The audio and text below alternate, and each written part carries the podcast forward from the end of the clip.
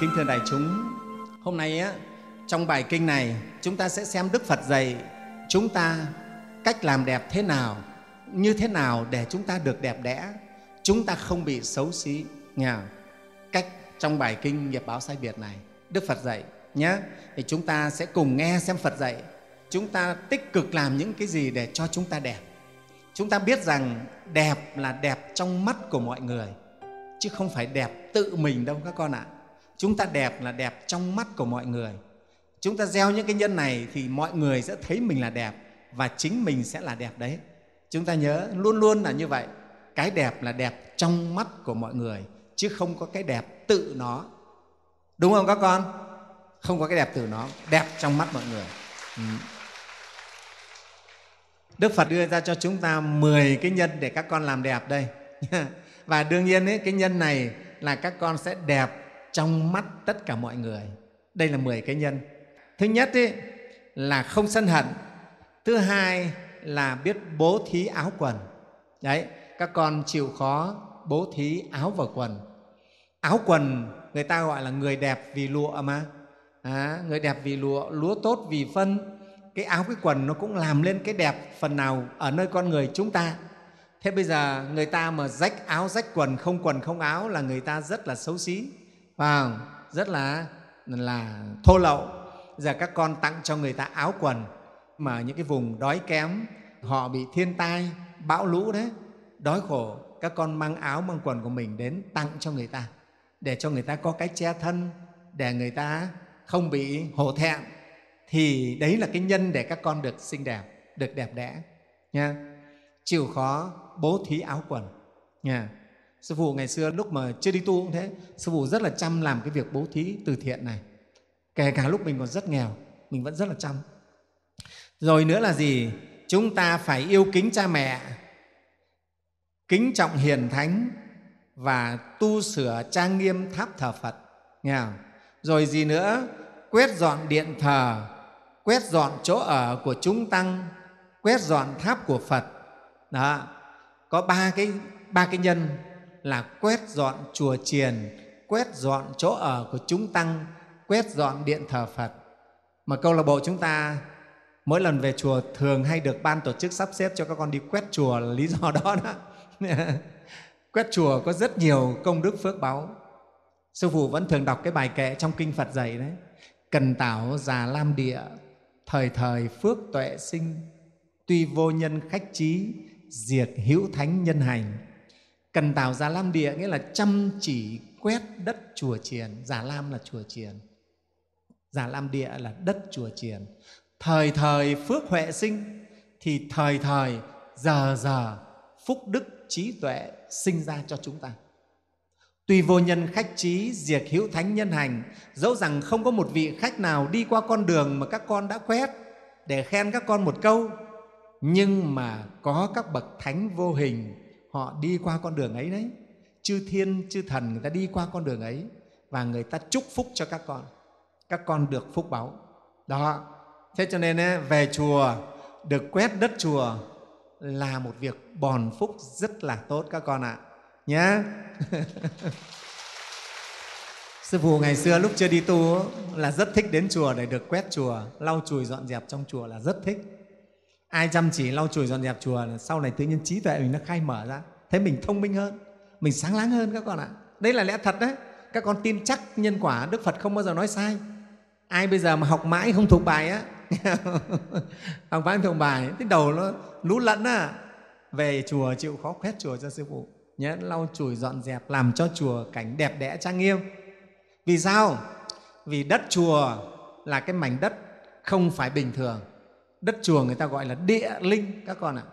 Ở nơi ấy các bậc thánh nhân thường tụ tập chư thiên thiện thần thường đến nghe không?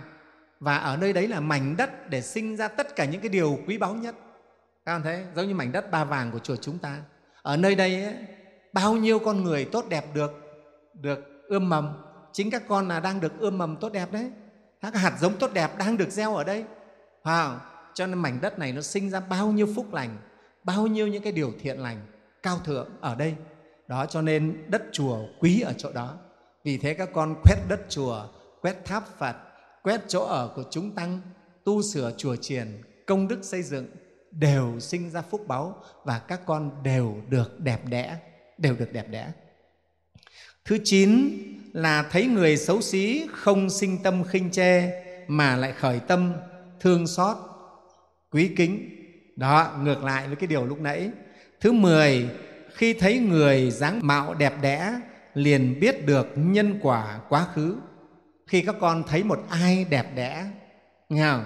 thì các con biết rằng người này chắc chắn kiếp trước đã phải gieo được một cái thiện nhân gì kiếp này họ mới được thân tướng đẹp đẽ như vậy nhé mình không ghen tị, mình không ganh, không ghen tức với người ta, không đố kỵ với người ta, mà mình hoan hỉ nghe không? Thấy người ta đẹp hơn mình. Chúng ta đừng như cái bà hoàng hậu ở trong nàng bạch tuyết và bảy chú lùn, nghe không? Thấy bạch tuyết xinh đẹp quá cho nên quyết tâm hãm hại. Nghe suốt ngày ra soi gương. Làm sao? Gương kia ngự ở trên tường nước ta ai đẹp được giường như ta?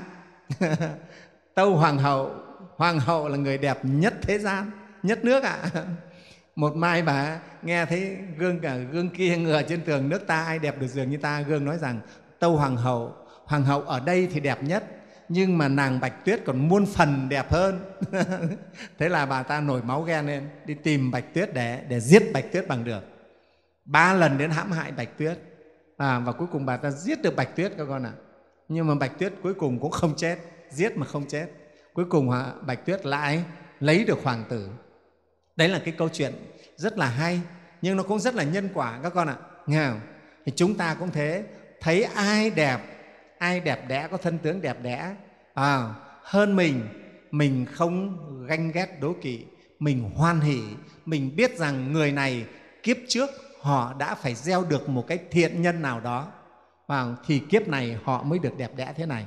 Và ví dụ trong 10 cái nhân lúc vừa nói nghe không? hoặc họ từng quét đất chùa hoặc họ từng cúng dường xây chùa, hoặc họ từng yêu kính cha mẹ, hoặc họ từng cung kính các bậc hiền thánh, hoặc họ từng từ bi yêu thương không có sân hận, không báo thù, đó. Hoặc là họ thấy người xấu xí, họ yêu thương, họ không khinh chê, nghe không? hoặc là họ đem hoa tươi cúng phật. Giống như hôm nay sư phụ đi khất thực, có một số bạn có hoa dâng lên cúng sư phụ với chư tăng đấy. Thì một cái bông hoa ấy cũng là một cái nhân để sau này các con được tươi đẹp như hoa nghe không? hôm nay các con về chùa được chư tăng và ban tổ chức sắp xếp để các con cúng dường sớt bát chư tăng. Tuy nó mới chỉ là gieo nhân thôi các con ạ. À. các con sớt một cái bánh à, bỏ một đồng thôi sư phụ biết có nhiều bạn rất rất là nghèo. Có khi tiền ăn còn chưa đủ nhưng bạn cũng để dành ra một nghìn hai nghìn đồng. Sư phụ biết có bạn chỉ cúng được hai ba nghìn thôi. Như đồng tiền lẻ nhưng sư phụ rất trân trọng những cái đồng tiền ấy từ tấm lòng của các con, bớt ăn, bớt tiêu để cúng dường. Sư phụ tin rằng những bạn hôm nay cúng sư phụ một nghìn ấy với tất cả tâm thành kính, chắc chắn phước báu của bạn ấy sẽ trổ ra trong tương lai. Bạn ấy sẽ được những cái điều tốt đẹp, được phúc lành, được lạc quả tốt đẹp. Chắc chắn như vậy. Không phải là cúng gì nhiều đâu, nhưng từ cái tâm thành kính của các con à, để các con biết cúng dường biết cúng dường, biết sớt bát lên chúng ta gieo được cái phước quả cho đời này và nhiều kiếp về sau. Trong kinh Phật có kể câu chuyện có một bà già, chỉ cúng có một bò gạo đến chư tăng thôi, mà 91 kiếp về sau bà sinh ra đều là con nhà triệu phú cả, giàu có không bị đói khát. Đấy các con ạ, chứ không phải chuyện thường đâu. Nên chính vì thế sư phụ mới tổ chức cho chư tăng đi khất thực, để các con được sớt bát. Nếu không đi khất thực thì các con làm sao được sớt bát? Mặc dù đi khất thực rất nắng nôi, các con thấy sư phụ ướt đầm hết cả áo, nhưng sư phụ rất hoan hỉ để cho tuổi trẻ ba vàng được sớt bát, nghe không? các con sớt bát, hôm nay sớt bát là quả của mai sau, tương lai là quả quả ấy là quả gì là quả phúc lạc, là quả đầy đủ tài sản không bị đói khổ, là những cái quả tốt đẹp cho các con đó, thế thì, thưa với đại chúng, bài kinh nghiệp báo sai biệt này, đức phật dạy cho chúng ta biết gieo cái nhân để cho mình được đẹp đẽ, để cho mình không bị xấu xí. Mà chúng ta biết chúng ta đẹp là đẹp trong mắt của mọi người, phải không? Những cái việc làm này của các con sẽ làm cho mình đẹp lên. Các con mỗi ý nghĩ, mỗi lời nói, mỗi việc làm đều đẹp thì các con sẽ đẹp, nghe không? không phải chỉ cái thân tướng không. Khi tâm mình đẹp, lời nói mình đẹp việc làm mình thiện thì con người mình sẽ đẹp. Sư phụ tin chắc rằng tuổi trẻ ba vàng, các con tu tập một thời gian, tất cả đều sáng rực, đều rất là đẹp. Các con sẽ đẹp. Chăm chỉ tu tập sẽ sẽ đẹp. Từ những cái việc làm thiện của mình, từ những cái việc học pháp, tu học pháp thế này nhé.